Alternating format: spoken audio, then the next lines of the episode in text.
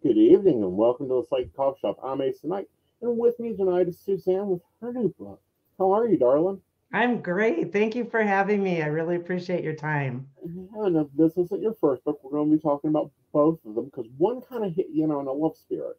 They love to just, you know, throw stuff at you, but one kind of hit during a different era, and you didn't get a lot of talk, but both of them are really good. So let's talk about your second book first. Okay. And that is The Confident Empath. Right. Thank you. All right. The Confident Empath is just launching as we speak, and I am super proud of this one. Not that I wasn't proud of the first one, but this one is very personal for me in that I am a full empath and have been for many years. And I include in this one a lot of personal stories about my journey.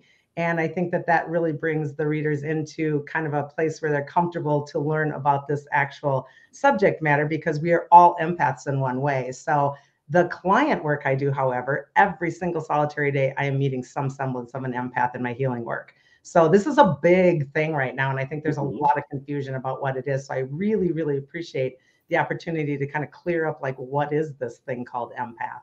Right. And you have a great perspective on it. What is an empath? The birthright of the human body is to hold empathy. And the way that we hear that in maybe any description is to walk in someone's shoes, is to be able to feel their energy, feel their pain, whatever we're feeling of theirs. But the empath walks in the shoes, and then they steal them, and then they take them, and then they own them, and then they get sick because they're keeping a hold of them. And it just keeps going and going. So the empath is a complete stealing of the energy of sorts. And that's completely different than what we think of empathy, right? Very much so. And it's different from what people often get told empathism is. Oh my gosh. Yes. Very, very much. You know, because it's always like, well, you picked up the energy from the woman at the grocery store and you're packing it around, and it's like, go take a shower. You know, I love it, right? Let's fix this. Go take a shower. You picked up bad perfume. Move on. Yeah, exactly. Yeah. And what I find, oh my God, Aeson, what I find is people, they're like right now, because they're uneducated on this subject, wearing empath like a badge of honor in a very non-productive and almost harmful way. And I think that that's why this book is so important to anybody, because we all do it to some extent. But oh my goodness, when you get to the psychic empath and the sensitive ones, these are detrimental to our health and wellness. And so it is a cost to the wellness and the health. I will give you that, definitely. Yeah. Why do you think we developed this skill? I think that the human has the empathy birthright, which is a beautiful and wonderful thing for oneness, right? I mean, that's part of what we're doing here on this planet, finding oneness, coming back together, yada, yada. Right. But I think our belief systems, and that's why the book starts off with shedding what you know, our belief systems contort that, because so many of us have been raised with really belief systems that are coming from everything outside of ourselves that are telling us we have to do and fix everybody else in order to be happy. And so I think this is what sprouted it, if we want to say it that way.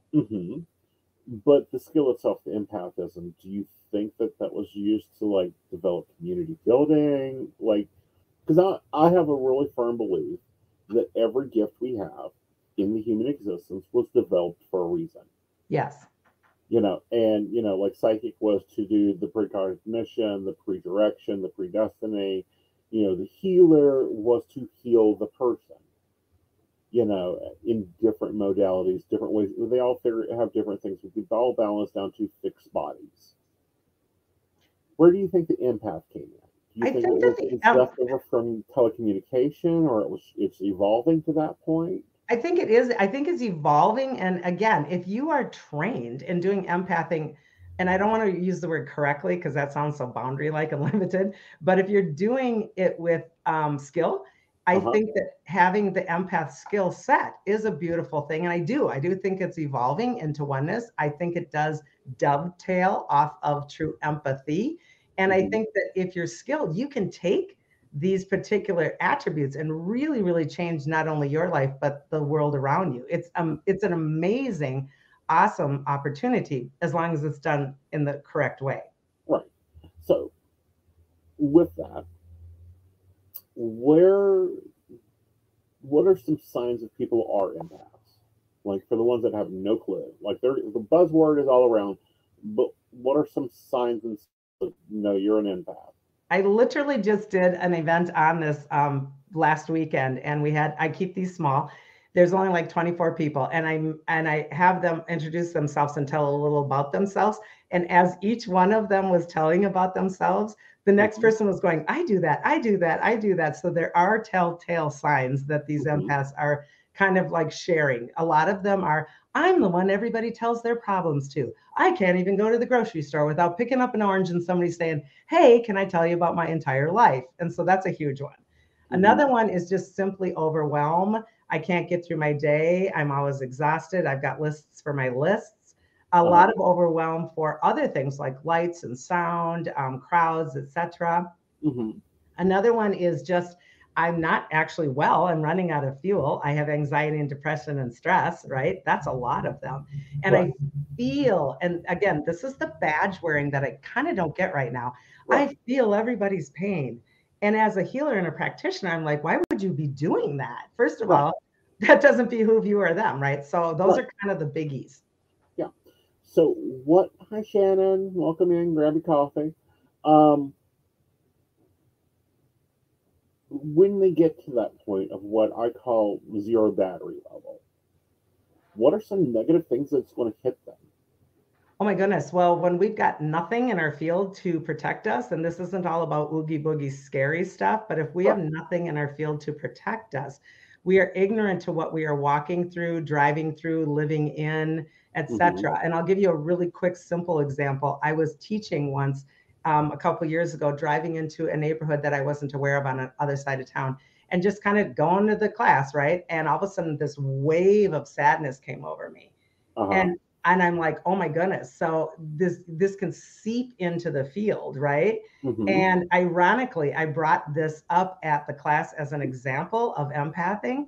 And I said, but being psychic, I got to tap in further and find out there was a car accident there 3 years ago and the gal was killed there and blah, blah, blah. So I got the whole story. So I'm reiterating the story to the class.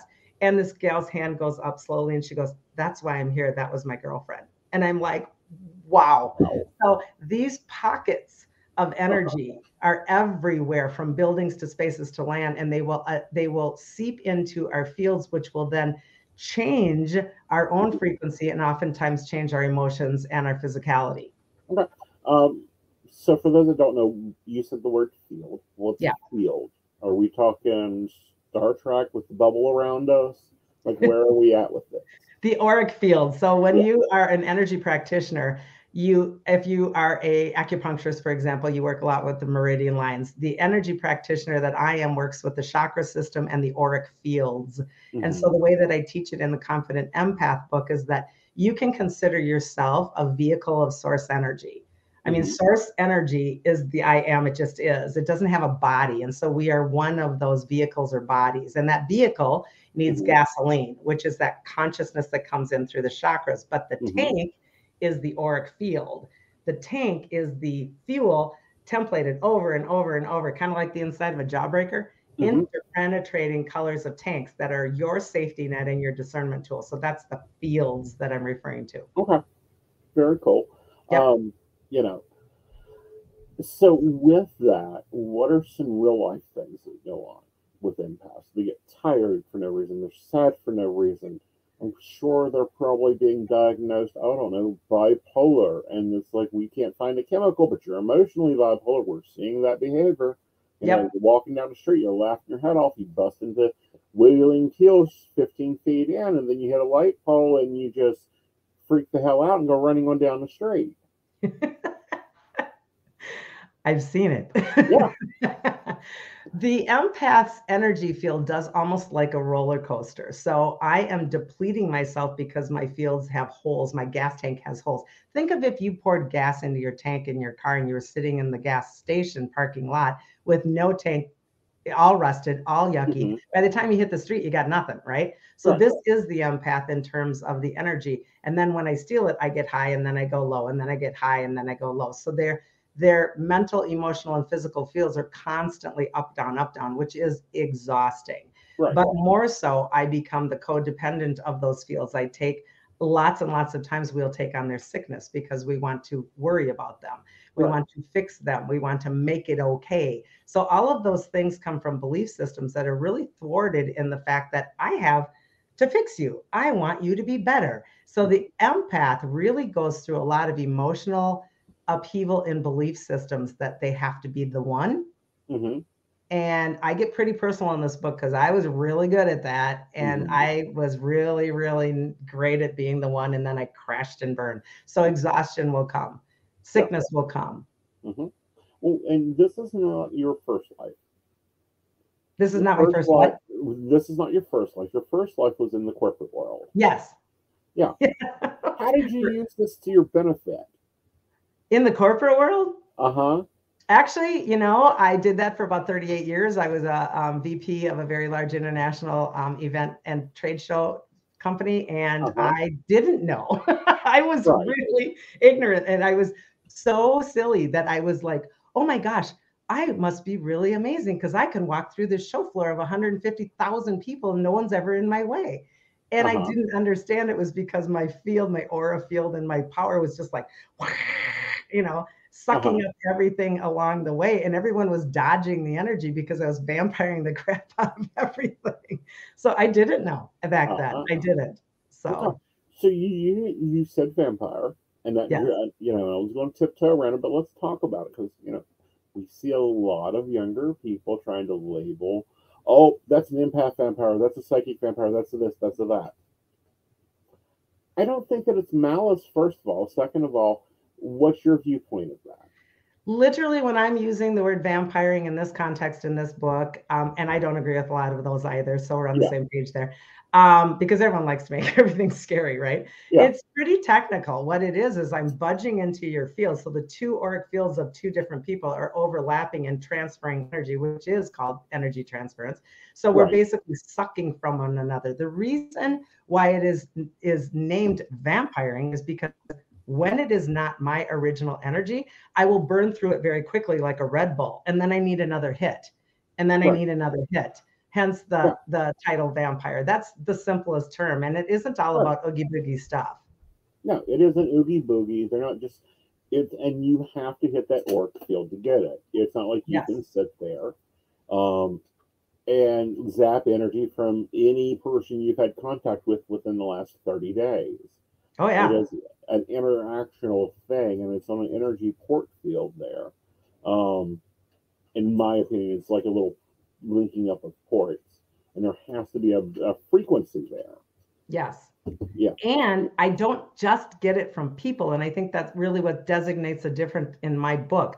Mm-hmm. My background and my work doesn't just work with people, and my experience on vampiring energy or overlapping or transferring and all of these things we've been talking mm-hmm. about comes from every dimensional field. And this is the ignorance again, because we're not taught we're even multidimensional.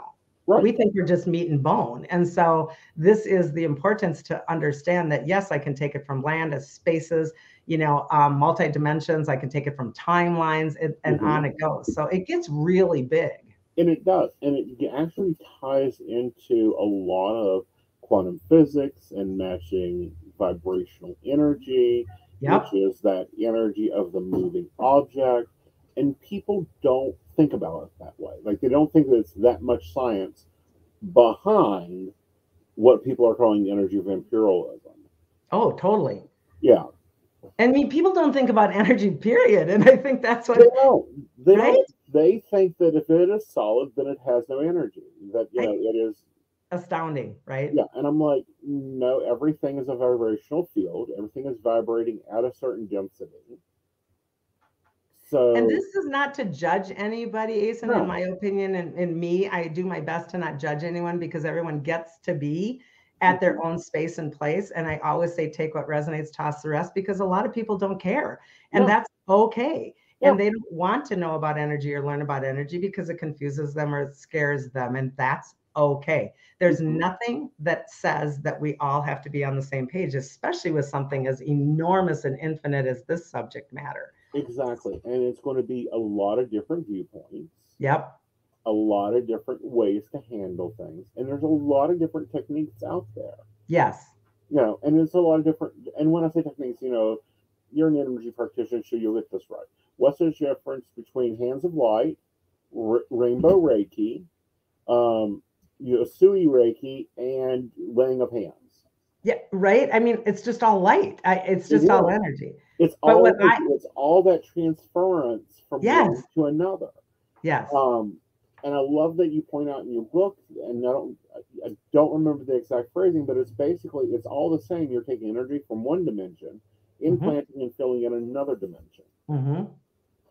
And that's all it is. And so I've had classes before where people do that thing where they put their hands above their head and then they go boom, like the light bulb went on, because I do believe there isn't enough education out there. And this is one of my purposes to go forward. And I've been teaching for many, many years, but teaching the empath is so critical because we don't get this knowledge. It isn't mainstream in terms of the books that are out there. And I'm not knocking anybody's book. That is not the books out there are great. Yep, they're great. My 3-year-old has decided he needs attention. So if he needs jerk this way, it's because he's trying to jerk a toy out of my hand. But it is very much a point of there's a lot of basic foundational belief structured and influenced information out there. Okay, there's information on how to turn it off. There's information on how it forms, but there's no information out there basically of what to do if you want to remain an empath and survive in a world that is basically designed to interlink with you, but you want to be able to choose how to interlink with what. Right. Exactly. Yeah. And that was the whole second half of my purpose in the book, was to say, look, here's some actual hands-on tactical things that you can do. And one of my, I think, individualized perspectives on it, I guess I can say, is the connection to the Akash, connection to my higher self, and that we return this home. Right. I think that is a beautiful, awesome way, because the people that turn it off really don't turn it off, because our bodies are storing that information. We're like flash drives, right? And so this is critical for us to say, oh, I'm not going to do it. I'm going to close my eyes and my ears like those monkeys. And I'm not, you know, no eyes, no ears, no voice. And I'm like, well, it's still in your fields and your body. It is still affecting you 24. These are the people that say, I don't watch TV. And I'm like, you don't have to watch TV. You know everything anyway, right? Exactly. So these are the things that are important for us to have the skill set to move it outward and upward, in my case, upward to the Akash, so that we return those files of information. Right. Let's take a break and I'll be right back, guys. Okay. Okay.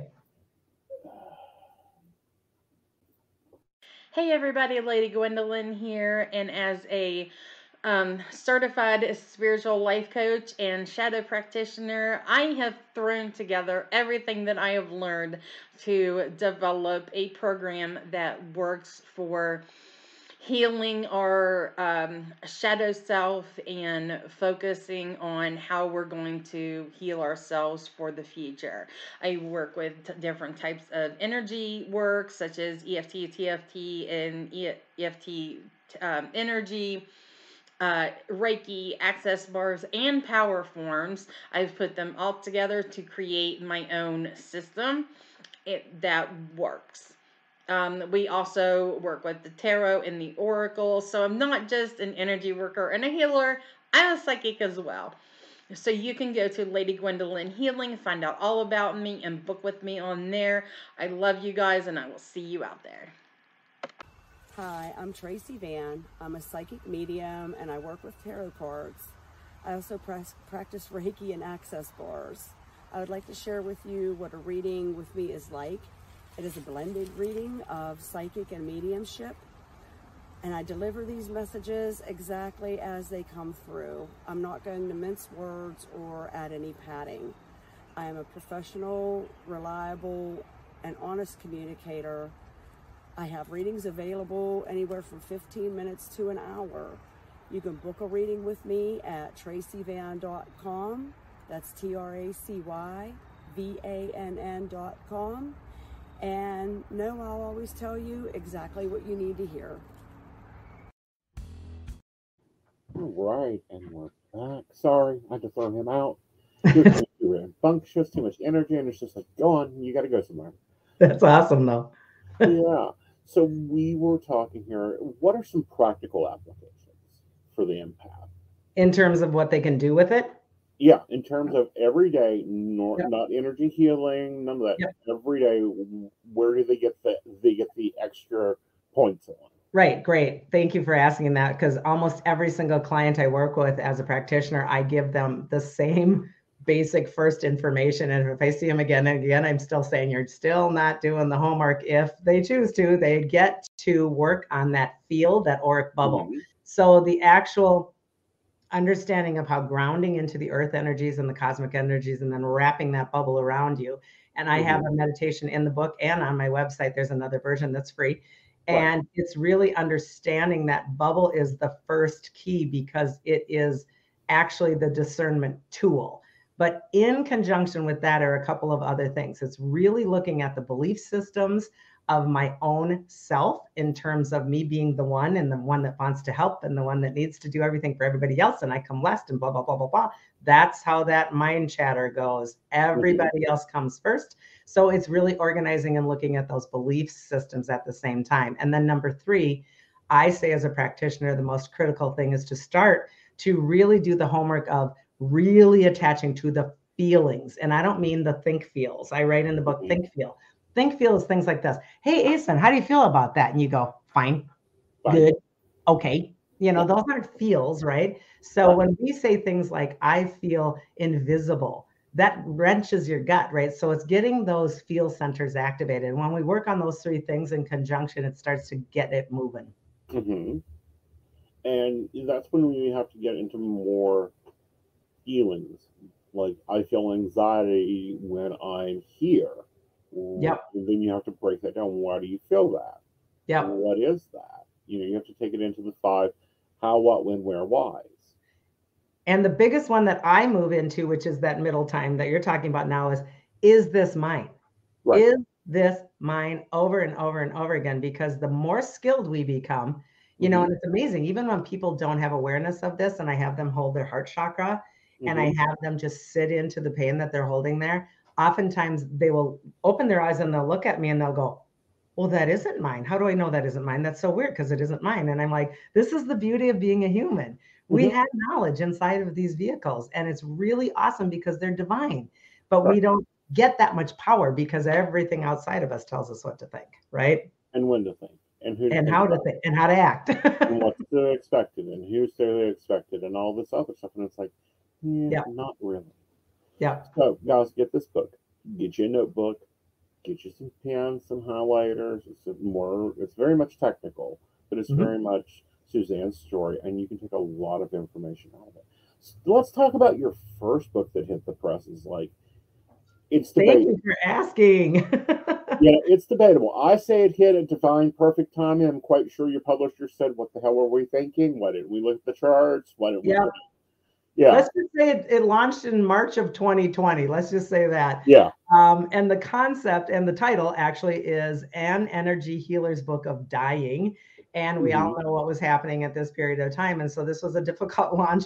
And yet I sat back like, this is the most important information we need at hand right now to keep the fear factor down. But it was a bit of a rocky ride. But that particular book, I'm very proud of in a different way. This is very much about my story in terms of how I'm a mortician's daughter, first of all, and I've been around death my whole life. That was, for me, that was like family chatter, right? I mean, that was like, hey. And so death and dying was confusing for me as I went into the high school years, that people were scared of it. And so when I was healing, went in naturally to hospice work. That was a normal thing for me. And so when I was doing hospice work, I was actually telepathically questioning my clients or patients all the time, because I wanted to know what they were experiencing. And I was feverishly writing, and it was really only for me, Aeson. It was all about me going, oh my gosh, what's happening with you, you know? Right. It turned into more of a training tool for other actual volunteers at hospice. And then it turned into a PowerPoint, and then it turned into a presentation. And then all of a sudden a friend of mine said, hey, we're bringing this to print. And I said, what? What do you mean we're bringing this to print? I bet that was a shocker. As you grew up a mortician's daughter, now which type of mortician's daughter were you? Were you one that lived above the home, or did they have a separate residence? We lived in a separate residence, but we lived at the funeral home a lot because we took piano lessons every Saturday. And there's a lot of us kids. And so because there was, well, we had 6 kids, but 3 were taking piano. So you got to wait for the other kid and the other kid. So you ran around that funeral home every single solitary Saturday. It was your playtime, right? I mean, that was awesome. And not to mention just, it was my father's, he owned it. So we lived there in terms of spending time. Yeah. So is that where you began developing your psychic skills? You know, that's funny because no one's asked me that. So that's adorable. Thank you. I actually had psychic skills when I was small, when I was 6 and 7. And then I purposefully had shut them down for quite some time because I was finding out I was the weirdo. And I think I was very much empathing in the funeral home, but I did not see spirit or no spirit because my psychic skills were kind of on hold. And then those came back with a vengeance in my 30s. So I did not necessarily feel the spirits, I guess. Interesting. Yeah. Interesting. I don't know. I've always had a large interest in that lifestyle because it is a lifestyle of living with the dead. I'm not a medium. I'm a trained medium, but I'm not a medium. I'm more of a large. Meaning it's a third-party conversation for me. It's just not like Uncle Jeff shows up to say, hey, you know, you need to go fix your car. Right. But I always love hearing the backstories of how people open up. Now, you said it came back in your 30s with a vengeance.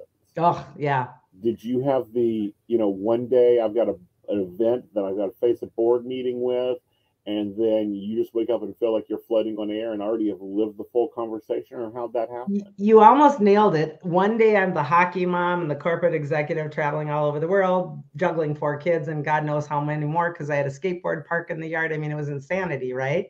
Never even knew about energy.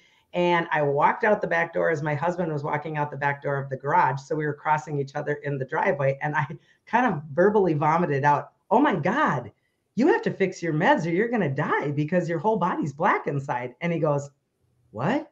And I said, and then I repeat it. And then I go, I can see inside your body. And then I stopped and I said, oh my God, I can see inside your body. What? Why can I see inside your body? And then that's literally how fast it all came back. And it was terrifying. It was terrifying. Very much so. Yeah. And that's what I hear about what I call second blooming psychics. You know, they get it when they're young and they lock it up because it's wrong. It's bad. And then when it comes out, it's at the most inarmament time, at the most inconvenient place. And it's like, oh my God. And at that time, this, Aeson, this wasn't like, this is 20 years ago. We did not have a lot of energy practitioners around. It wasn't like I could Google a me. And so I literally Googled a you. I Googled a tarot reader because I'm like, I don't know what's happening here. And so I went to see a medium and a tarot reader. And yeah, I mean, I just was floored. I didn't know what to do. So it was a big year for me. And the funny part is that it came back very, very quickly. Everything just, and you know. Yeah. And when it does, I have questions. So there's some habits I've noticed that the physical body takes on. Did you change physical form? Yeah, I got fatter because that's. Of course, you had to increase. You know, you had to increase your shielding. Yeah, which to me, of course, not knowing what was happening, I'm like, well, this isn't any fun. I don't want to do this kind of work because I put on 15 pounds. What is that all about? So yeah, I mean, that was my very first thing, and that was a lot. So it was. I kind of went hit or miss all by myself, man. I mean, I was a self-learner, so. Cool. Very cool. So what's your practice now? What do I do now? Yeah. I work on clients probably about 3 days a week, full-time as a practitioner, so that, you know, I have completely booked those days for that kind of practice, which I then bring forward to a brand new podcast that we just kicked off called Energy Unleashed, where we bring client stories forward and then kind of unleash them or talk about them deeper from a perspective from someone who is not a practitioner, who is my co-host. And those are super fun. So that's cool.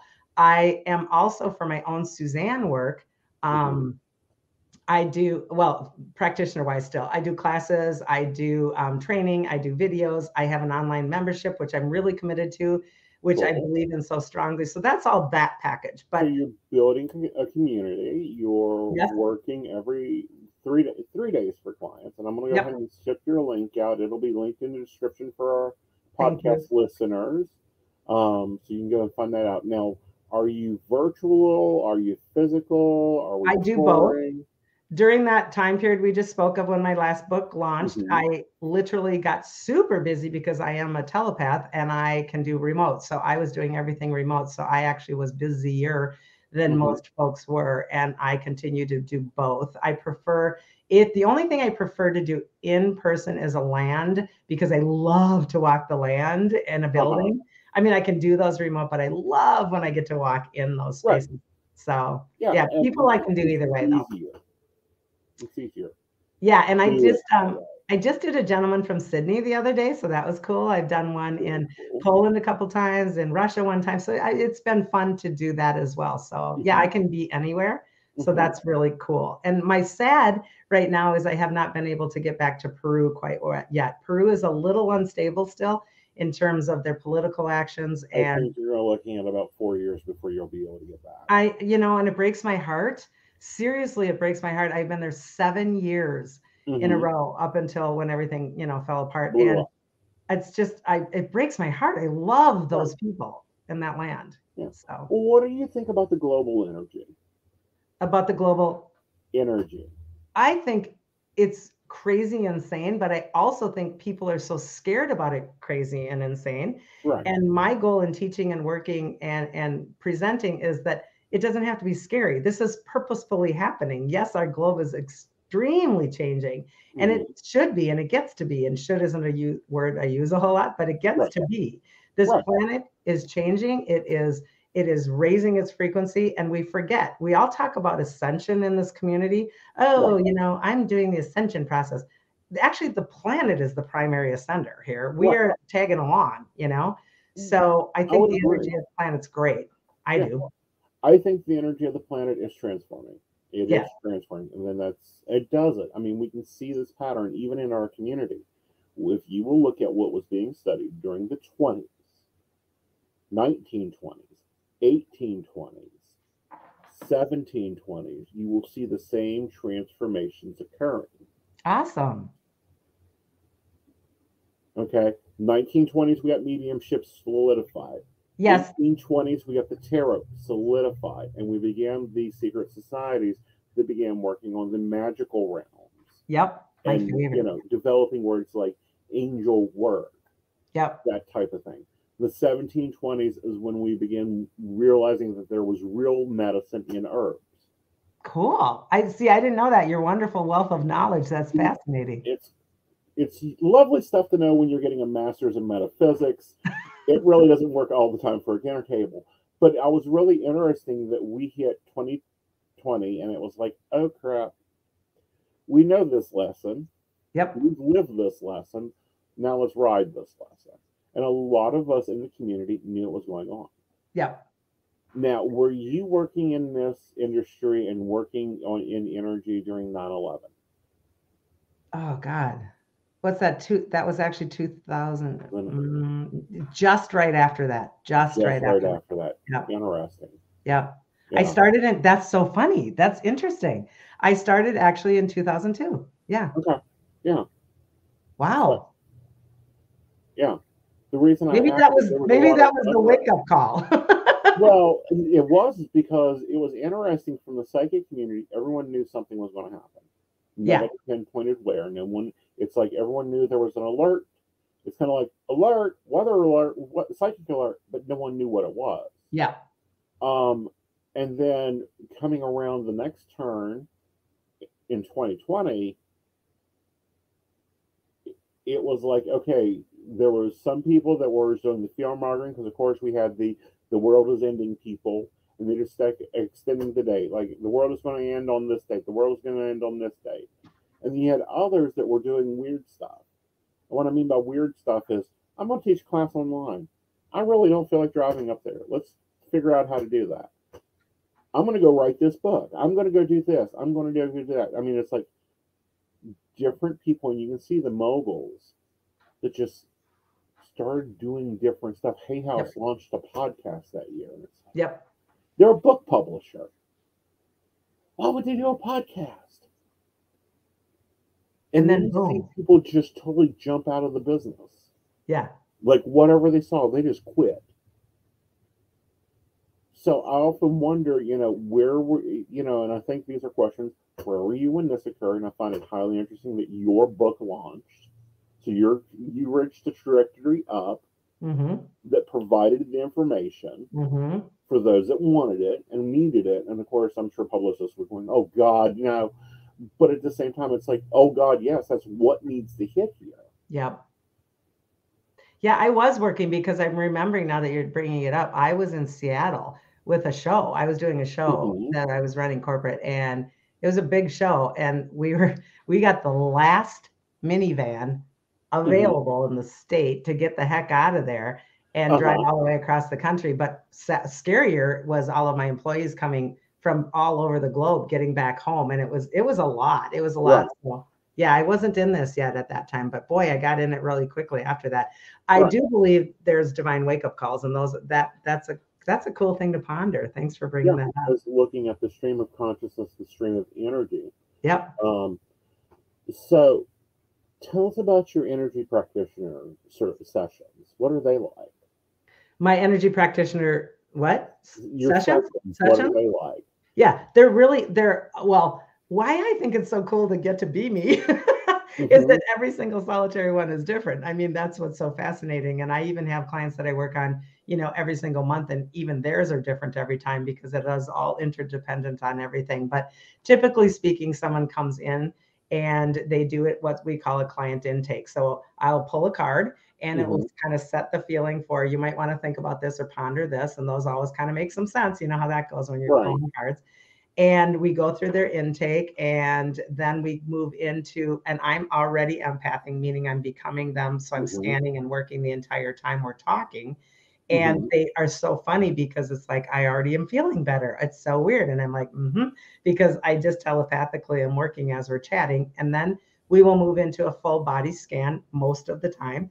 And the reason I do this one, Aeson, is because I want people to demystify this work. I want them to understand that this is already you. You can feel this. You can do this at home. This is your homework if you choose to see it that way.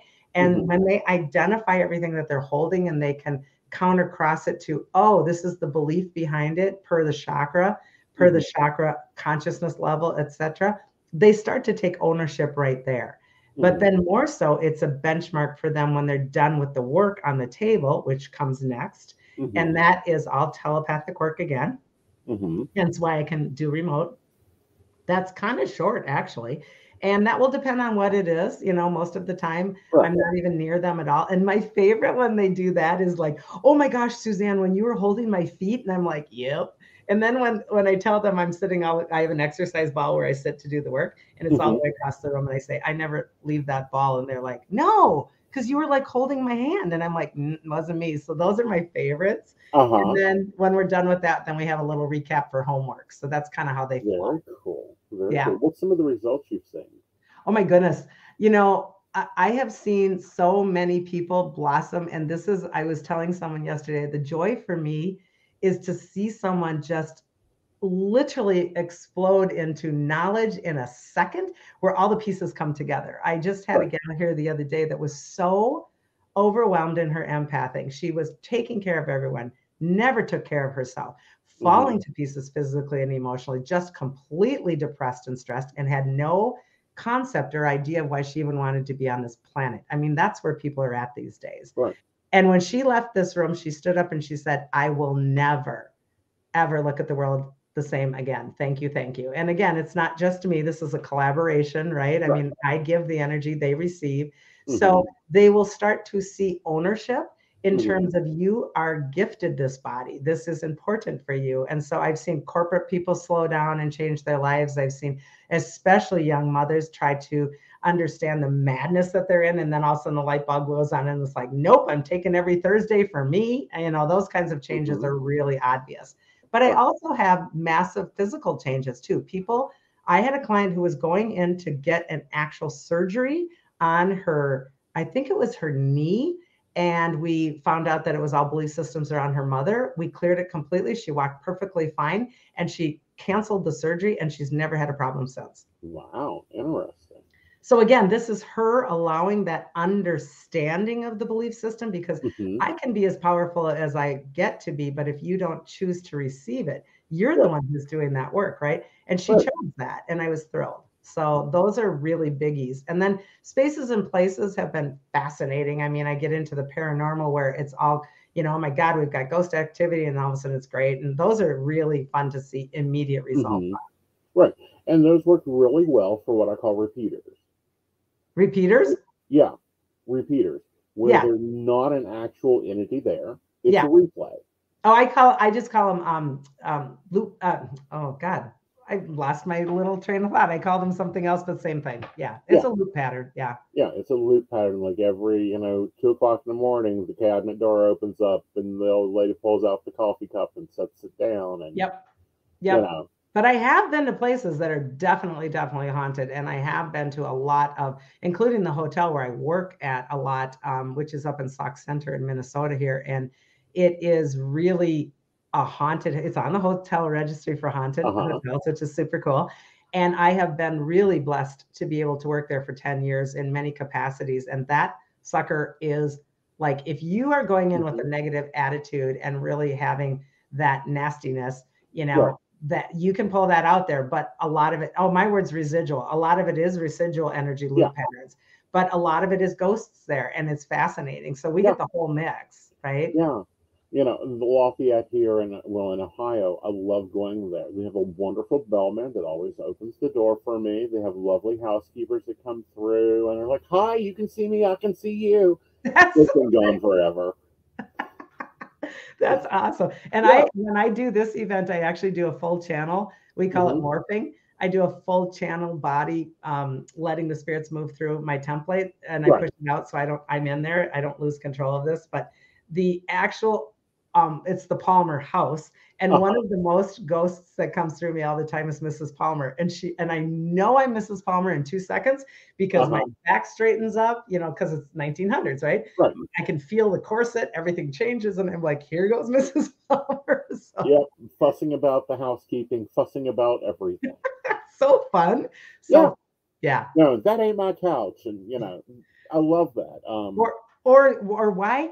Why are you a woman and you're dressed in pants and a flannel shirt? You aren't dressed correctly because their time genre is off, The time matter is off. Yeah. But no, another one I go to is the Anchorage. I've gone to is the Anchorage. And every time I'm there, the whole households of servants are still there. And I'm like, guys, can we go home? Yeah. No, we are home. Yeah. And they are home. And so this is another thing I have a problem sometimes with spiritual people and practitioners or ghost hunters or whatever. We're going to cross all these, we're going to cross all these beings. Well, you have no right to cross anything until you ask permission. That is not what you're there to do. And I've had kind of a butting of heads on that in the past, that this is not your job to just go in and cross everything. Right. Well, I agree, because some people's heaven is staying in the home that they built with their husband. Yes. With one stone to another stone and living that life, and you're invading that space. Yes. And they're fine with it as long as you, hold up to some ideals. Like if you're going to repaint the music room, at least make sure that it's a proper color. Or get this little quickie. I had a house that was full of ghost energy, and the gal had taken the formal dining room and turned it into their band room, and they played heavy rock metal, and they all smoked a ton of weed, and they were just partying as they played. And this poor woman from the early 1900s was doing this with her ears, like holding the ears going, what are they doing in my dining room? Right. She couldn't understand why her beautiful, gorgeous glass chandelier was covered with black, spiders and things. She just couldn't get it. It was adorable. Yeah. It was adorable. I've run into that too. I've run into discovering that some of the Victorian homes were built with air conditioning systems naturally. Okay.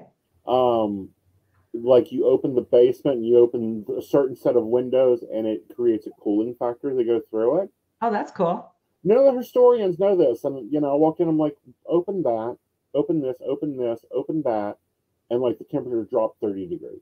Oh, that's nice. Yeah. I wonder if my house does that. Can you scan from here? We'll talk later. Email me the address and I'll let you know. That's adorable. Yeah, no, I have a 1913 home. Funny enough, awesome. You know, people always ask me, well, is your house haunted? And right. Yes, it is. Of course it is. But I don't feel my own ghosts. You know how that is after a while. You don't get any of it. Right? Yeah. So, but my kids did. My daughter was really cute when she was younger in high school. And it would be the, Mom, can you get the dead lady out of the hallway? I'm trying to do my homework. So that was kind of a normal thing in our house. Right. Yeah. Yeah. Very cool. Very cool. Well, it's fun. How's your husband?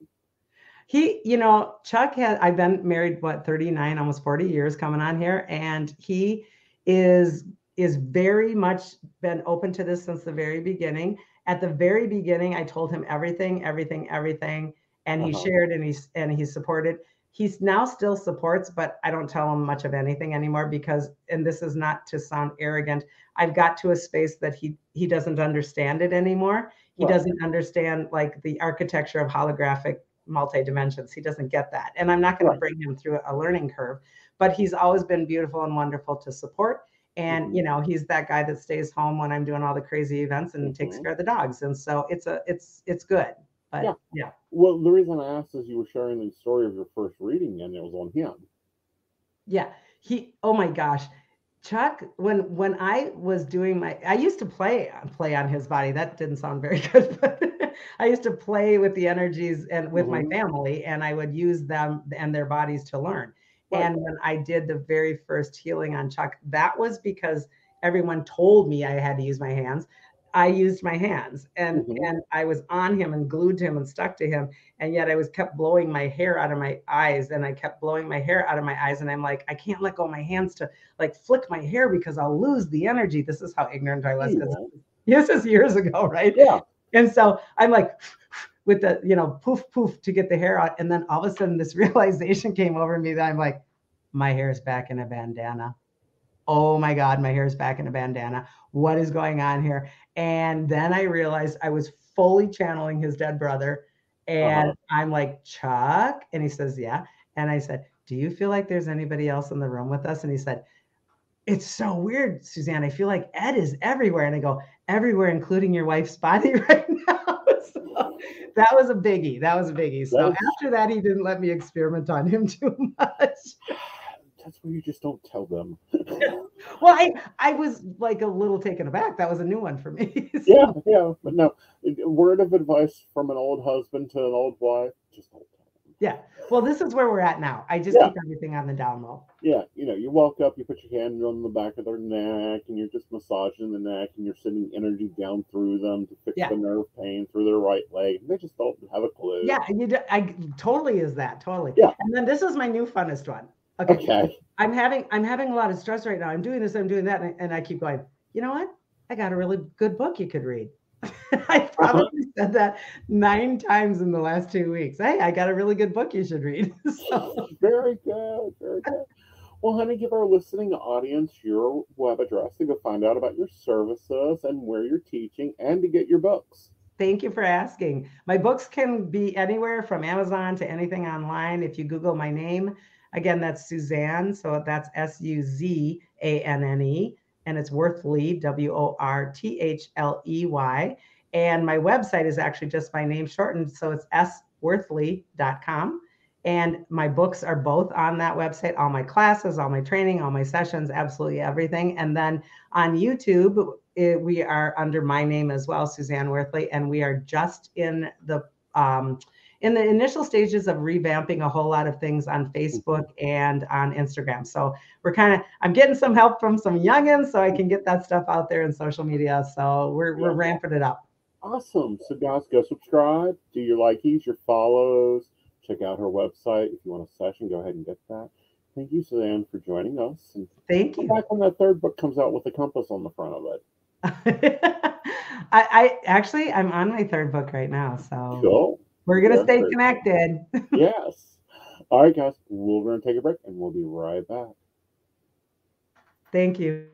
Hey everybody, Lady Gwendolyn here from Rowan Temple of Light, and I'm here to tell you about our events this summer. First up is Beltane in the Hills, May 13th, and that is from 1 to 6. We have entertainment, we have a bunch of vendors, we have a fairy photo shoot. It's going to be exciting. You having any questions, reach out to Earth Magic or to myself. After that, we have Central West Virginia Pagan Pride, August 19th. That's at Holly Gray Park from 11 to 5 for the day. And we will have Sarah Masters coming down from Pittsburgh to be our keynote speaker. We have some great classes for that. So if you want to get involved, reach out to RowanTempleofLight@gmail.com or just follow us along on Facebook at Rowan Temple of Light, and we look forward to seeing you out in the community. See you there. Welcome back, goblins! My name is Jason, and I am the host of the Esoteric Book Club, a podcast that examines titles on the magical, paranormal, the mysterious, and the strange. I release 2 episodes a month, in which I review books on esoteric topics, recap news of the weird, and conduct interviews with authors, practitioners, and experiencers. The Esoteric Book Club can be found on every major podcast service or can be streamed directly from esotericbookclub.org. Hi, I'm Aeson Knight. I provide tarot readings covering everything from love and relationships to your life questions and your spiritual answers.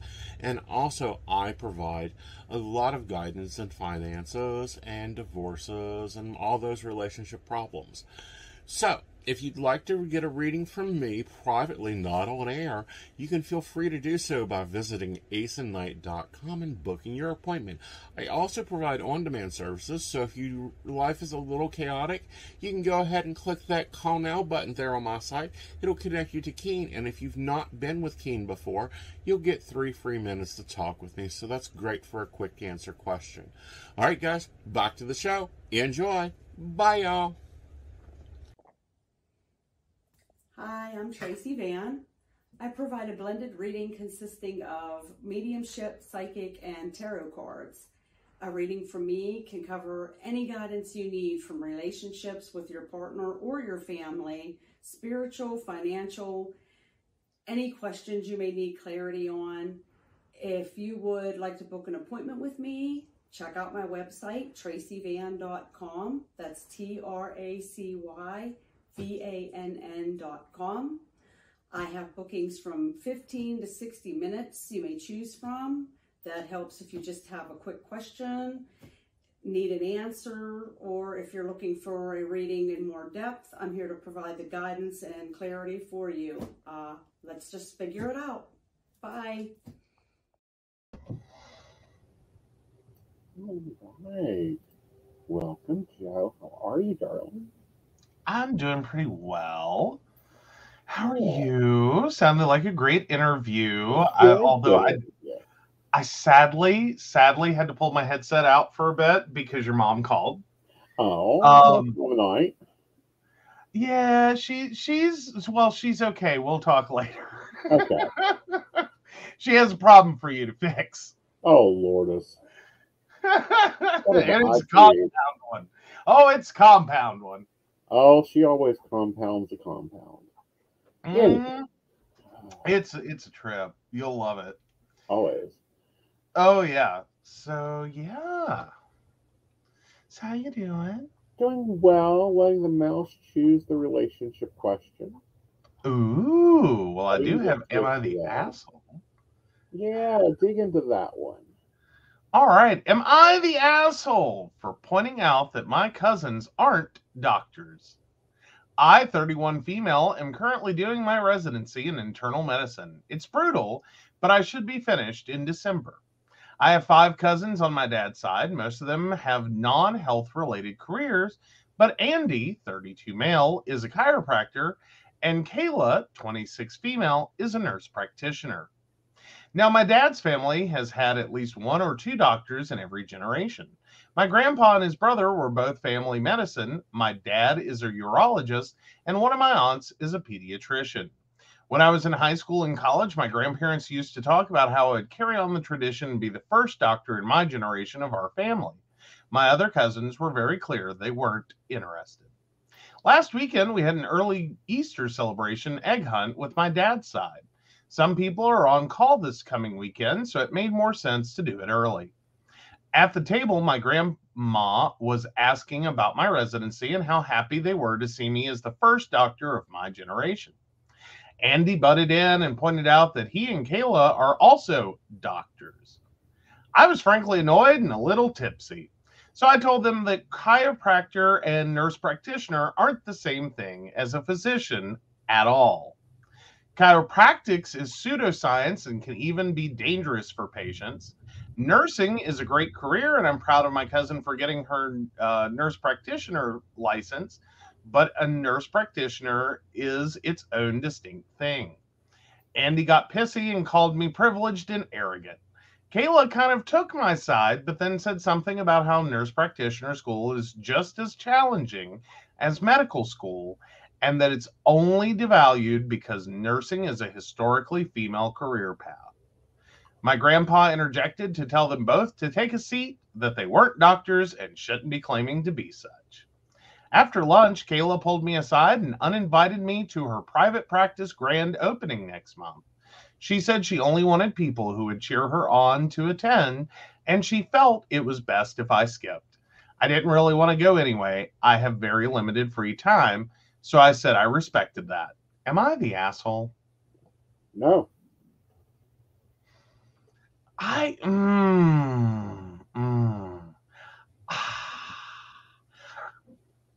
don't think you're the asshole for pointing out that it is not the same thing.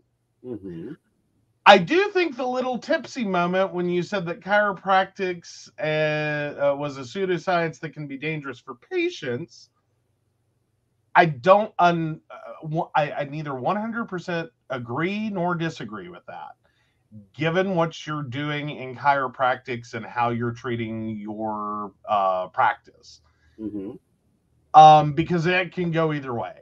Right. Nurse practitioner, I struggle with that one. I don't. It is its own its own distinct thing, and I do think there's a place for it. They are the doctor's secretary. Well, in some regards, though many are practicing like physicians. Understand. Hence why she's opening their field. Well, but she's opening her own practice, so she's obviously in a state that effectively lets them operate without even doctor oversight or in a larger context. It's scary as hell. Oh, well, but that's how they're operating here. Or just about, like, the doctor is irrelevant to them. Like, and I had a massive problem with that because I always thought that you had to be directly connected to a doctor. Right. Like, you know, that fundamentally you're functioning as, like, an alternative to seeing the doctor. Mm-hmm. You're operating under their medical license. Mm-hmm. You know, like, this is all kind of overseen by a doctor. Mm-hmm. Like, you can't color too far out of the lines or the doctor is going to come in and go, what are you doing? Right. No, is what I found out. No. Yes. No. See, this is my problem with them. They are the doctor's secretary. That is the original role of the nurse practitioner. Okay. Take messages, refill prescriptions, check vitals. Mm-hmm. Well, but they've moved on into, like, you literally skip the doctor entirely. Like, you can have a nurse practitioner even in a doctor's office. Right. You can have a nurse practitioner never see the doctor at any point ever. Mm-hmm. And that's your total care. Right. And that is not okay in my book. They are not doctors. They don't have admitting rights. They are not medical. They are not an MD or an OMD. You do not have the training. You do not have the skill. You do not have the intention to do that. Right. Now, back to chiropractors, though. What's your thoughts there? Chiropractors are good to set bones. That's what they're doing, is popping and cracking. Do adjustments. Yeah, popping and cracking. When and here's my point. Well, you need to go and do this, and you need to go do this, and, you know, this store across town sells this drink mix that you should be taking. This or on your way out the door, grab your Vitalife. Yeah. You know, you need this, this, this, and this, and then you'll be great. Plus, see me every week for the rest of your life. Exactly. That's where I start to have problems with chiropractors. Right. Is like, if you're going and you feel better because you're getting a chiropractic adjustment, I think that's great, as long as that chiropractic adjuster is operating within an intelligent range. Right. Like, you're not putting stress on someone's body that it can't handle. Right. Versus someone who is, you know, getting basically strung out on chiropractic care. Well, you know, this is what I've seen in my experiences with chiropractors.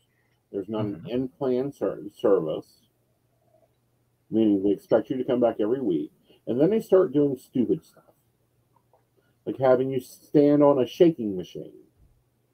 That doesn't help me. Go and walk on this treadmill for 20 minutes while I see these other 15 patients. No, I have a gym membership. I pay for a gym membership. Go lay on this thing that basically feels like rolling pins because my massage therapist is busy and you really just came for the massage. Right. Right. So, I have no place for a chiropractor. A massage, a masseuse, you have the best in the state. But I don't know. I just find it interesting sometimes because many chiropractors are respected as doctors and they end up like advising, like back during the Panini. There was a big problem with chiropractors like becoming, you know, suddenly experts in science. Right. Of how disease works, and they were claiming you didn't need to wear masks. Like it was horrible. It was bullshit. They're not doctors. They should be charged with malpractice. Practicing without a license, practicing medicine without a license, and they should have been jailed. And if we were in a different time period, they would have been.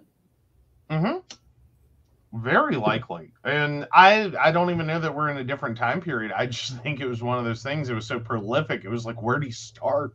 At the top of the list, word A, and work your way all the way down. It's like, well, because I'm sitting here going, there was a good chance that 80% of the chiropractors would have been thrown in jail. And? For medical malpractice. I that's an intense number, and I don't know that it was truly that bad, but it seemed like everywhere you turn. It was one chiropractor after another, after another, after another, after another, that spent the entirety of like 2020 building a medical practice in terms of like disease diagnosis and treatment for disease within like this range of like vitamins and supplements and, you know, all these other things, none of which, and supporting some treatments later, well proven to be invalid. Like well proven. Yeah, and, you know, and it's kind of a racket. Okay, because the insurance company won't pay for chiropractic services unless they're either prescribed by your physician or seen by a nurse, or you see or another authorizing body will write the prescription. Okay, so these chiropractors get these doctor secretaries, aka nurse practitioners, in there, which they're practicing nursing. The medical world doesn't get really complicated, and they will write the scripts for the insurance company so that the chiropractor can run their little scams, like putting you on a shaky machine, and, you know, having you lay on a electric rolling pin, basically, and this, that, and another. No, I have no use for either. I'm curious, though, have you ever run into a doctor's office that you felt was doing the same thing? Because I used to, like, I have had a couple of doctors that you could just tell. They bought equipment. They got sold on the idea they could make money for their practice by buying certain equipment or performing certain tests or whatever. And so they just ran every patient through it. Like, I had one doctor that I don't care what you went in for, you were getting a hearing screening. Right.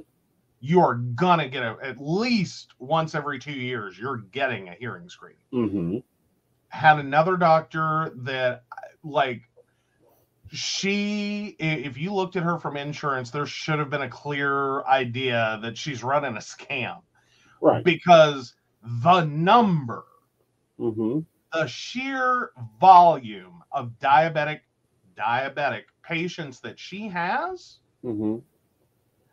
seems unlikely. Right. Because every single one of her patients got run through glucose fasting or all the glucose tolerance tests. Thank you. And she got the glucose stuff delivered by the truckload. Right. Like, she, you know, like, why would you stock that much? I didn't know this was such a problem. Well, it's West Virginia. Everyone's fat here. Literally. I had a nurse practitioner tell me that. Yes, I have. And I fire nurse practitioners more often than I fire doctors. Normally, I fire the doctor that also sends in the nurse practitioner first. Because when I go to the doctor, I expect to see someone who has spent 16 years in school, not 3. True. Well, and I think that's probably a large part of this poster's challenge is that, like, as challenging as medical school, you really want to go there. Yeah. Yeah. Well, not that, the level of education, the level of residency, the level of that you actually have to participate in. Right. Absolutely. Oh, so, God. Yeah, I'm with you on. No, I really want to go with everyone's shitty here. Okay. Well, that's fine. Like, I don't disagree with you. I think you're right. I'm just going, I think everyone's shitty here. I think OP is a little bit of an asshole for what what she said after. She said, well, technically neither of you are doctors. Right. Because that's true, and that was honest, and I think that was fair. Right. I think everything that came after is like, ooh, no, that's an asshole move. Right. Like, don't trash people's careers. You get uninvited to stuff that you're going to regret not being at later. Exactly. Even if you disrespect their career, that's a family decision that you're you're going to regret that. Right. So, ways to trash your family relationships. Ways to make clear your family relationships. All right, let's take a relationship advice. The poll is up on Aeson Knight YouTube. You guys to go vote. Who's the asshole? Do you want to hit send? It's already up. The poll is up. Oh, send it out to the where the channel is. Duh. Thank you. Well, no, I was saying send me the relationship. Oh. Oh, okay. Here we go. You found it! Because I'm sitting over here going, no, I only see one link, and that's the one I sent you. There you go. Thank you. Oh, so let's see what we've got over here. So, Guy has stopped talking to me, 30 male, and is now talking to my boyfriend, 32 male, instead. My boyfriend, 32, and I, 30, both joined Grindr last year. I wanted to make some gay friends because I have none, and my boyfriend just wanted to trade pics with guys anonymously. Grindr obviously isn't the best place to try to make friends, but I got chatting to a guy, and we got on really well and had a lot in common. We were talking nearly every day for a couple of months, then he started to message my boyfriend and slowly stopped replying to my messages. 3 months on, he no longer replies to me and talks daily to my boyfriend, and they've become really good friends. I know this is very childish, but I'm feeling really hurt and rejected that this guy stopped talking to me. But I think it's made worse that he has clearly chosen my boyfriend over me. My boyfriend has said that I'll need to be able to politely pass myself when I see this guy, but I don't know if I will be able to. Does anyone have any advice on how I get past these negative feelings? I have a lot of childhood issues around rejection of peers and friends, and I'm worried this is making me overreact. Shoot for it. Hmm? Shoot for it. Shoot for it? Yeah, what do you say? Oh, well, this is a train wreck. Yeah. Dan Savage talks about screwed pooches and being handed them, and this is a screwed pooch and you want it unscrewed. Where to begin? Okay, sure. First, you were absolutely correct. The grinder was not the best place to go looking for friends.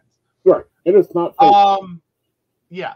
I'm going to say, go out on a limb and say that your 32-year-old boyfriend's winning personality is not what actually made this guy more friends with him than you. I'd say it's the trading picks. Right. And I'd say you might be teetering into territory in which that may be, depending upon the nature of your relationship, a little more than you are comfortable with for monogamy. Right. If it's an open relationship, it may have even moved a little beyond that, because if you were looking for an open relationship with hookups with people you barely know, that's 3 months on. Right. So I think that's a little bit of an emotional entanglement with some sexual overtones at the very least. Then we have your problem, which is you have feelings of rejection from your childhood that you've not really gotten past. And then you've moved into a situation where effectively your boyfriend is completely unsympathetic to that. Right. As in, doesn't seem like there's been any work done, and maybe that's your choice. Right. To not work through that, but even if it's your choice, I would hope that most boyfriends would go, look, we have a problem. Right. As in, I don't know how to make this work in a real life situation. Because if I go out with you individually, my boyfriend is going to be climbing the roof. Right. If I invite you over, you're going to run screaming from the house. Right. Because this is going to be a negative, ugly, horrible situation. Right. It's a screwed pooch situation. One, OP, I really think you need to get some support for your issues from childhood. Two, I think you both need to hop off Grindr for a little bit, at least until you figure out how to do this better. Right. And be more honest about why you're there. Because Grindr, of all places, was not your best first choice, and you knew that when you did it. Right. And you both are tiptoeing into something. I want to read into the overtones here. Okay. If he's just trading picks, which, Reddit's much better for that option, then fair enough. Why is he going to meet him? Yeah, that's what I'm saying. They're tiptoeing right into an open relationship, just inching towards it. Right. I don't know if that was both their intents or if that was the boyfriend's intent and the other and OP got on board with it and went, oh, well, that sounds great. Right. Just to find out that no, really. Yeah.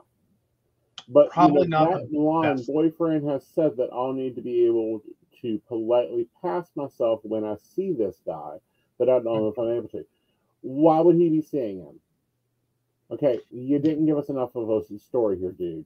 But in my opinion, well, and this has happened with us. I'll be chatting with a dude and he stops. You'll be chatting with a dude and he stops. Yeah. Yeah. No, and that happens all the time. Yeah. And sometimes it is the same dude. Yeah. And I'm fine with that. I don't, like, personally, I don't have an issue with that. Now, it has gone the other way, and sometimes more to my annoyance than yours. Right. Is sometimes they get oddly intimidated by you, but I'm easy to talk to. Right. So then it becomes this weird, I'm your secretary.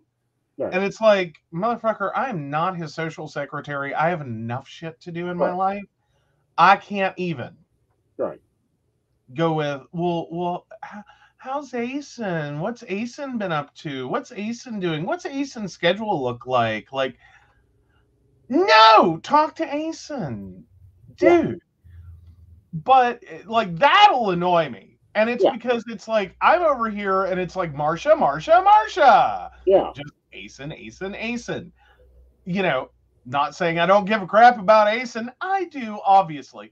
But it's like, I give a crap that other people don't give a crap about me while talking to me. Right. And all I'm hearing is Aeson. And it's like, yeah, why don't you talk to Aeson? He's there. He has a profile. He's on more than I am. This past few months, you know, I think some friends of mine were going to send search parties out. Well, and like I barely get on at all. Right. But no, so that's part one. Like you were being dishonest with each other and yourselves, I think, about why you were getting on Grindr to begin with. You found an acceptable excuse to be there, and you're tiptoeing towards an open relationship. Right. Whether or not you're ready to admit that, it's pretty much knocking on your door. And at this point, it sounds like it's about to knock on someone's back door. Mm-hmm. So you might want to deal with that. At that point, though, yeah, I think you need to have a bigger conversation that this is a bad time to do that. Do not invite them over. Right. Or be prepared for this relationship's going to blow up in a horrible, horrible fireball. Exactly. Because you're mixing some really bad things together. Right. You've been dishonest, even if you had good intent or thought you did, you were dishonest. Both of you were dishonest to each other. Exactly. This has moved beyond just like, oh, we kind of chatted for a few days. Like, yeah, right. Yeah, that's 3 months. Daily messages. Daily messaging. That is not friendship. That is weirdo. That is quirking. That is looking for something more than just friends. Fair enough. Like, I'm sorry. If I talk to my friends daily, when do I work? When do I sleep? Like, I'm sorry. I have some really great, amazing friends, and I really should message more. Right. But I don't got time for all you peoples. Right. Like, it's a fair number of people. I don't have time to talk to each of you 30 minutes a day. Please, honey, I've seen your call logs. You are not 30-minute-a-day conversation. You're more like 3 days. Well, yes. Basically, I will spread one conversation over multiple days, but, you know, it's usually to make up for the fact. No, I'm talking one phone call. It can be 180 minutes, and I'm like, I am buying you.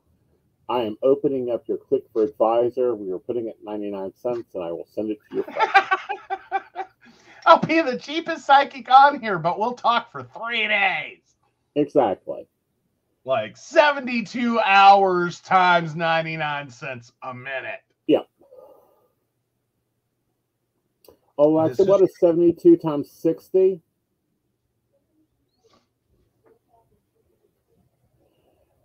Alexa, what is 4,320 times 64 cents?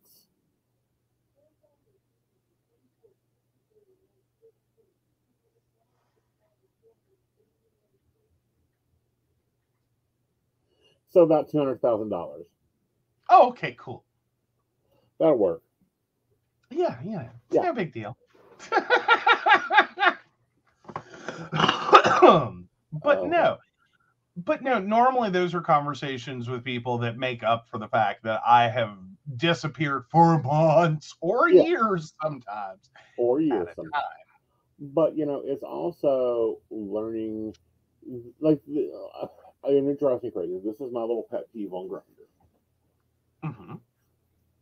Looking for friends. Okay, that's what Facebook's for. There's a lot of groups over there for friends. Matter of fact, they have this whole portion of your profile called friends. Weirdly, oddly, meet other people, talk to other people, join a group, enjoy other things. It'll be amazing. Yeah. Grindr's a hookup app. They're pretty clear about that. And I'm not saying don't be friends with your hookups. Don't, you know, hook up with your friends. I'm not saying that. I'm just saying be honest about why you're there. It is a sexual-based platform. Right. It's like going to Walmart to buy a car. While you can do it, it's not the best move. Well, fair enough. Well, it's more so like financing. Well, I don't know. I can't come up with a good analogy on the spot for this one.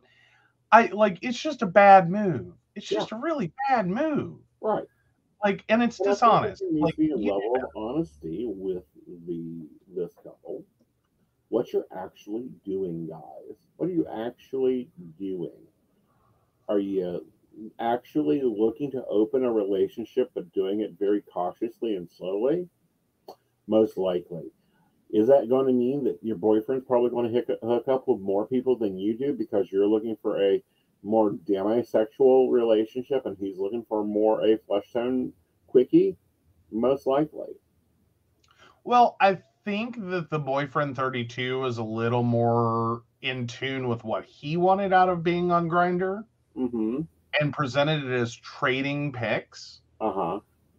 I'm kind of leaning towards the 30-year-old, the OP, kind of like little bunny foo-fooed his way into the situation and truly, honestly believed, oh, I'm just going to go on here and make friends. Yeah. It's like, bless your heart. Yeah, that's so cute of you. And still trying to claim the innocence, even though it's like, I'm sitting here staring at someone's profile with their naked body and sexual preferences, but I'm just here for friendship. Yeah, bullshit. I'm just here for friendship. Yeah. Just want friends. Yeah. No. Enjoyed your naked torso pic. Loved it. Glad to know how many inches you are or are not. Glad to know what position you are in the bedroom. Glad to know what you enjoy in the bedroom. Because I think this is valuable to our friendship. No. Please, please, please, guys, move past this idea you're getting on Grindr for friends. Yes. Friends with benefits, maybe. For friends. Tinder is not a place for friends. Tinder is a place for relationships. Yeah. This is my friend. I met them on Grindr. What do I hear with that? You done had sex or you're about to. Or they're expecting it because you've done laid it out there. Like the ... for everyone else. And I mean straight people too. The ... right. Connected is there for everyone else. Right. Very much so. So yeah, you got to get over it that he ghosted you. Well, obviously he ghosted you because you weren't adding up to what you said you were. You chatted for 3 months every day. I'm quite sure that there were some planned, behaviors there. Well, yeah, you're basically operating an Amish peep show. I'm just here for friends, but let's talk intimately. Right. I'm just here for friends, though. So, I don't want to talk about that. That would be inappropriate. Right. So get off the app, man. Get off the app, which might be good advice for the Florida representatives. Well, yes. Although they are trying to get off the app in a different way. Well, no. Did you not hear what Glander has, declared they're going to do one more gay bill through Florida? Yep, they will start naming and shaming. They will start releasing the Republican Congress's profiles. Yep. And there's some that are like, go ahead. As in the rest of us in the world are going, please go ahead. Don't wait for the next bill. Exactly. Do it. Yeah. Do it. Whether they do another bill or not, I don't want this held over their head and it be extortion. No, go ahead and release it. Name them and shame them. Exactly. Throw the pictures out there, and I want to see full nudes on the cover of every paper in Florida.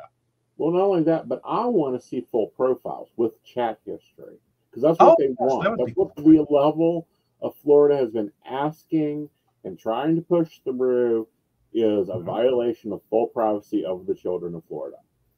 Yeah. Fine. And adults. Yeah, and adults. Yeah. Okay. So if you're going to violate their privacy, violate their health decisions, violate their choices. Right. In this supposed Republican idea. Right. Of get the state out of my personal life. Uh-huh. Like, here's my thing. It's not that I don't understand parts of Republican ideology and potentially have some agreement with them. Right. Some parts of it. I can understand wanting to get the government the hell out of your life. I can. I think there are compelling situations in which the government serves a purpose to be involved and goes, no. You don't get to do that. You don't get to beat children. You don't get to rob elderly people. You don't get to rape people. You don't get to these are things you're not allowed to do. Right. Like, be decent human beings, or we'll get in your life and we will make it miserable. Right. I can also understand there are times that there's some overreach and some this is too far. Mm-hmm. Back it up. Yeah. Back it up. So I that's what I'm saying is I can agree with you on certain points, but I find it very ironic that this is your platform, and then this is what you do. Yeah. Well, stay out of my bathroom, stay out of my bedroom, stay out of my classroom, stay out of my doctor's office. Yeah. Stay out of my pharmacy. Yeah. Yeah. It's not hard. It's not difficult. It's not your task.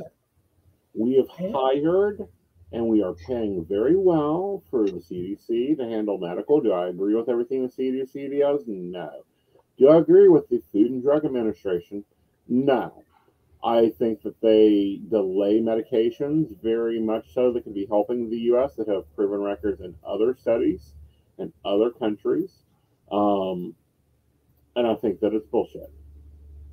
I also think there have been some very compelling reasons over the years why those processes exist. I think that, however, there needs to be some compromise. Well, I think there needs to be some look at some compromise here. There are diabetic medicines and diabetic studies in France, in Europe, that is completely different than what we treat our diabetics in the United States. Mm-hmm. There are compelling informations that some medications for children should not be used for children. Now, I'm not talking about hormone therapy. I am talking about certain drugs that children should not be taking because it causes permanent damage to them, and it's been proven to it. When there are other holistic approaches that could be applied, we are seeing this in other world situations, and we hire them to do a job. We do not hire our congressman to go tell our doctor what to prescribe us and when. We do not hire our representative to go and tell our doctor how to treat us. We hire them to handle roads and paying the bills and handling intercommerce travel and intercommerce finances. Mm-hmm. We hire them to make sure that the internet company does its job. Mm-hmm. We don't hire them and put them in office to go do bullshit and to waste my money, your money, on bills of telling our teachers how to teach. If our teachers do not know how to teach, then we need to immediately, and I do mean immediately, go to the universities and immediately fire those teachers, because that is who they hired to teach them how to do this. Mm-hmm. Well, no, and I understand that. And granted, I still think there are some very valuable things government can do and should do. Pave roads. Well, within healthcare. If we're dealing with situations in which a doctor is abusing a patient, say, chiropractors who turn your, high, my back hurts, into 40 years of office visits, a stack of supplements, and then a whole series of medical conditions because you were taking all the supplements. Mm-hmm. I think there needs to be some legislative oversight into the medical. That is the AMA, the American Medical Association. That's their department. That's what we hired them to do. Still, they can partner and work with and make that happen. Well, okay, I can do that. That should be illegal. Right. But telling, it should not be illegal for, your healthcare professional to make healthcare decisions for your health that you agree with. Mm-hmm. Okay. It should not be illegal for, and we should not have the, legislators who are not in the pharmacy position, who are not in the medical community, or even looking at, studies of how often a specific drug needs to be produced and how much needs to be produced to supply, to have a supply of this drug. They shouldn't be making a decision on that drug, on, how much Ritalin is produced in the United States, how much is prescribed in the United States. Not their department. I don't let my plumber decide, how much green beans I buy. Uh-huh. Why we are allowing and why, they were ever given this authority to do this is beyond me. Uh-huh. Okay. Totally.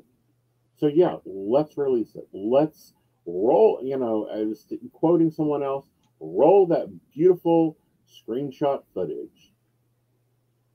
Yes, please. Yes. And while you're at it, not only do the House and the executive branch and the judicial branch of Florida, let's have the U.S. Congress, the U.S. Senate, go ahead and turn those over to Grindr. That would be interesting. Let's see Ladybug's profile. I think I'm more, I don't know, what's the word? For them to be able to do this, either these have all been pointed out by users or have been, noticed by staff because of something. Right. Or this means there is legitimately a department within Grindr that searches out celebrities.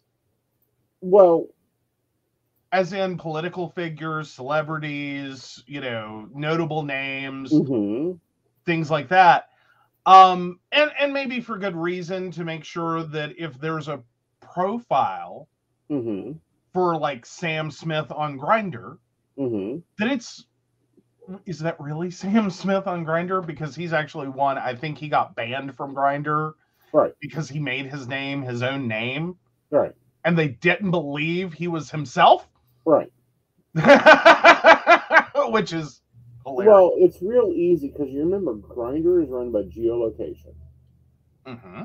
All you have to do is see which users are in the Capitol during a Senate session. Well, there is that.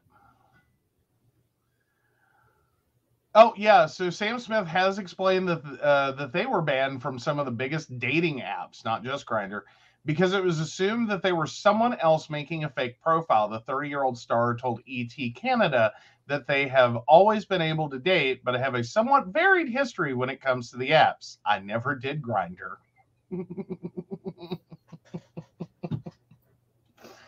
Sorry, that's a fun one.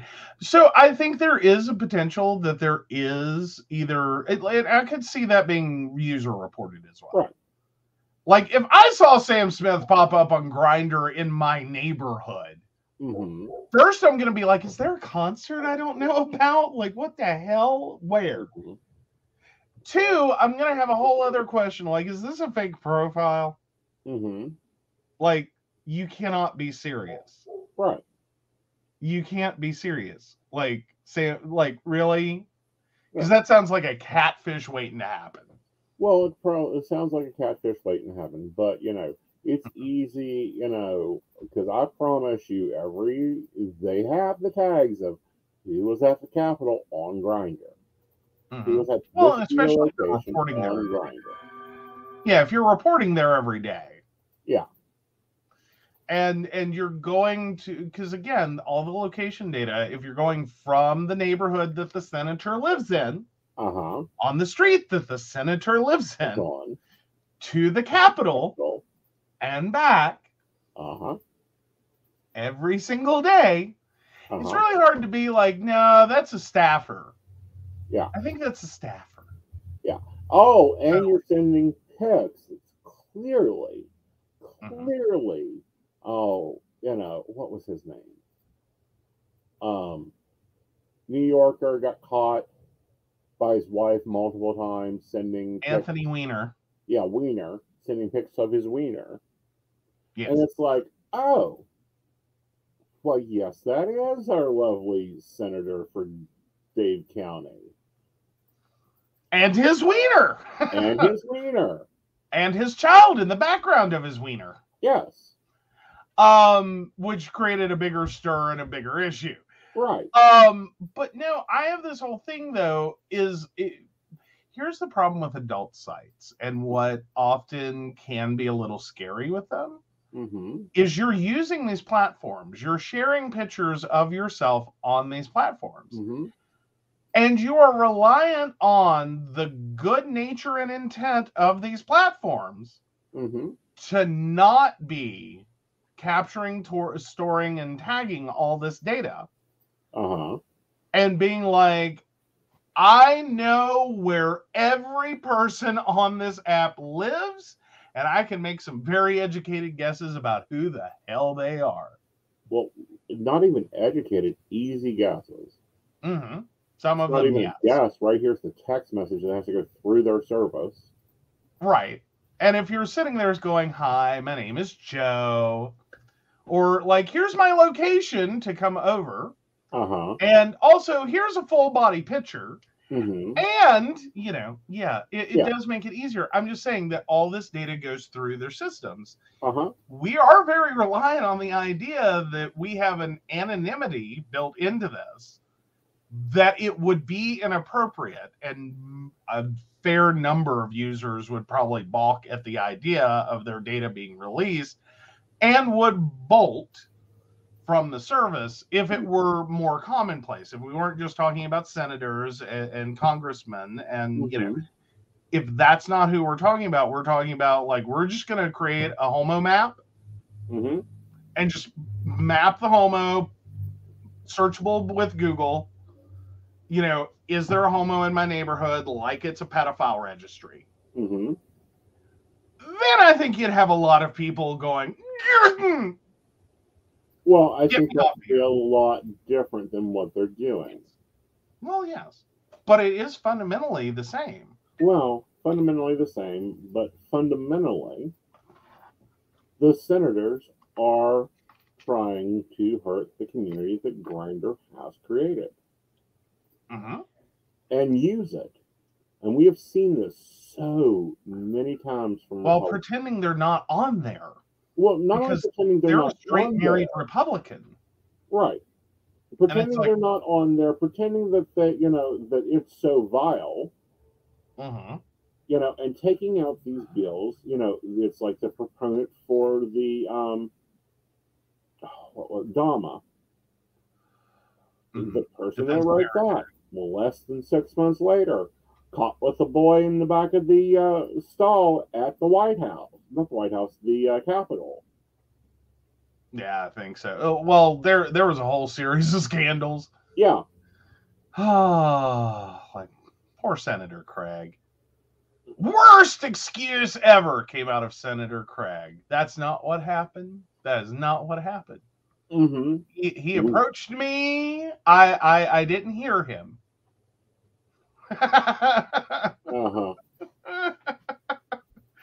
And it's like, oh, bless your heart. You had all the time in the world to figure out what you're doing, how much trouble you'd get in getting caught at it, and that's the excuse you have. Yeah. Interesting. Mm-mm-mm. But, yeah. Well, you know, and of course, that's how we got Craigslist. That's how Craigslist got shut down. Well, there's that too. Yeah. Notice the lack of the starting to destroy our privacy there, and starting to destroy services there. And a lot of this comes from the idea that we do not have a kid-friendly internet yet. We want to make the internet, the whole thing, very kid-friendly. Yeah. We want to do this entirely without parental involvement, monitoring, or action at any level. Which has been problematic from the beginning. Well, my opinion. Yeah. I don't ask, nobody should be able to tell me what to do with my dogs. As long as they're well taken care of, they're fed, they're watered, they're walked, whatever. Parents should have the same right. And if you do not want to do your job as a parent, it isn't my cost or my life that should have to be taken on to deal with your poor parenting. Yeah. Well, and I think we also have to acknowledge that, yes, a lot of the realities of the internet and children is we just kind of have to hope for the best. Right. And yes, as a parent, you're going to have to be involved. You're going to have to. You cannot. Yeah, you cannot, and it's not going to be perfect. Even the best parents are going to fail at this, and it's going to be ugly, and it's going to be miserable, and it's going to suck. Yeah, and it's never going to get better. Well, either that, but it's as good as it can get better because we have to shut off that idea that children are innocent. Children are look at what little Johnny found on the internet. It's, the person's posting that's problem. No, it's little Johnny needing to know that the world is round. Yes. Although it's not like little Johnny isn't going to miss key things and end up on sites he shouldn't. All right. And that's very easily done. Like, one of the first experience of a classroom internet setting that we had was setting up a computer lab in my high school. And this first day that the lab is now open and online, they did an instructional class. And the instructor for that class had us all type in simultaneously whitehouse.com. For those of you unaware and about to type that in, please don't. It is a pornographic site. Whitehouse.gov is the official White House website. Right. .gov. Yeah. And there were a few of us in the class that already knew better. Right. But there wasn't a damn thing we could do in three letters to solve what just happened, which is 30 monitors now have a half-naked stripper. Right. Spread across them. Right. But again, we teach our children about danger. We teach them how to cross the road. We should be able to sit down and teach them about the internet. Yes. Or control it. One of the two. Or a little mixture of both. Right. And know that it's not going to be perfect. And yes, things are going to happen. And your children are not perfect. And they were never little angels that were going to grow up to be angels. And right. It will be okay. There's been prurient interest since the dawn of man. We've all survived. Exactly. All right, guys. I hope you enjoyed the show. Go check out the book. Go check out the website. It was really good. I will be on later tonight to take calls. And we will see you on Thursday with Lady Gwen for coffee and tea. We want to take a moment to thank our patrons and our sponsors. Our baristas, how are you guys? Hope you enjoyed the show. Thank you very much for your support. Take it away, Joe. All right. So, of course, we want to thank Beverly Walker, Mika G, Kathy, Mary Winfield, Brenda, Shannon C, Shannon D, Lady Gwendolyn, Charles Shaw, Dottie the Psychic, Tracy Van, Caitlin Bell, and Devin. If you'd like to learn more about us, the show, or how you, too, can become a Patreon sponsor and receive all the wonderful benefits our baristas receive, please visit us at pcspnetwork.com. Yeah. Good night, y'all. Bye. Good night.